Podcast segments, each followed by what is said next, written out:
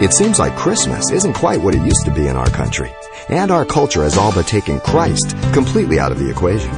Today, Pastor Xavier Reese discusses the simple truths about this incredible day, the day God gave humanity its greatest gift. The birth of Jesus Christ was the greatest day in the history of mankind. For by it, the world was given the provisions for salvation by choice. God does not force you to go to heaven, but He gives you an invitation to go to heaven. Our American history gives testimony to the belief and celebration of the birth of Jesus Christ. And it's a great celebration. Even in the midst of the commercialism of Santa Claus and everything, it never eclipses Christ. He stands out. Only in our modern recent history of our nation have we changed our attitude towards the Christ child and become actively and deliberately hostile toward God and the things of God. Our nation has pledged trust in God.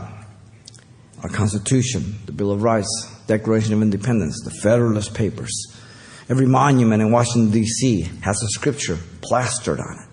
The Liberty Bell, Year of Jubilee, every dollar bill, every coin. In God we trust.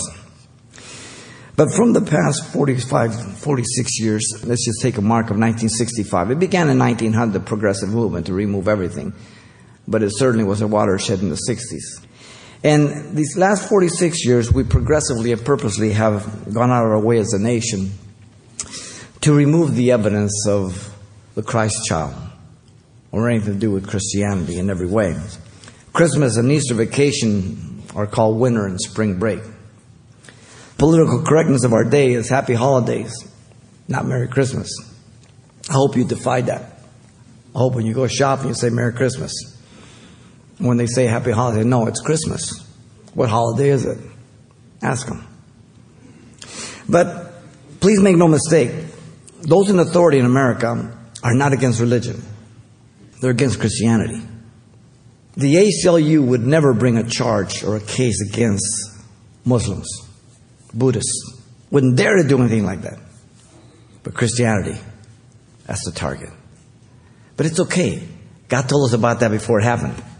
So we wouldn't be surprised, right? And God's still on the throne and He's not biting His nails. His message is very clear, very distinct by his faithful servants. It will never be silenced, ever. John tells us that at a certain point in time, God took a human body and fulfilled the prophecies that he had declared. John 1 1 and 114 says, In the beginning was the Word, the Word was with God, and God was the Word, or the Word was God, literally. And verse 14 says, And we beheld his glory as the only begotten of the Father, full of grace and truth. The Word became flesh. God became man to redeem mankind. That's why this is the greatest day. You've been listening to Simple Truths with Pastor Xavier Reese, a daily devotional of the enriching and precious truths found in God's Word. We appreciate your listening each weekday at this time, but you can hear this program again by following the radio listings link at CalvaryChapelPasadena.com.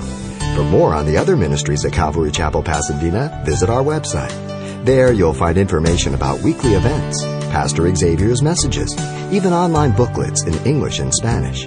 It's all at CalvaryChapelPasadena.com. Simple Truths is a radio ministry of Calvary Chapel, Pasadena.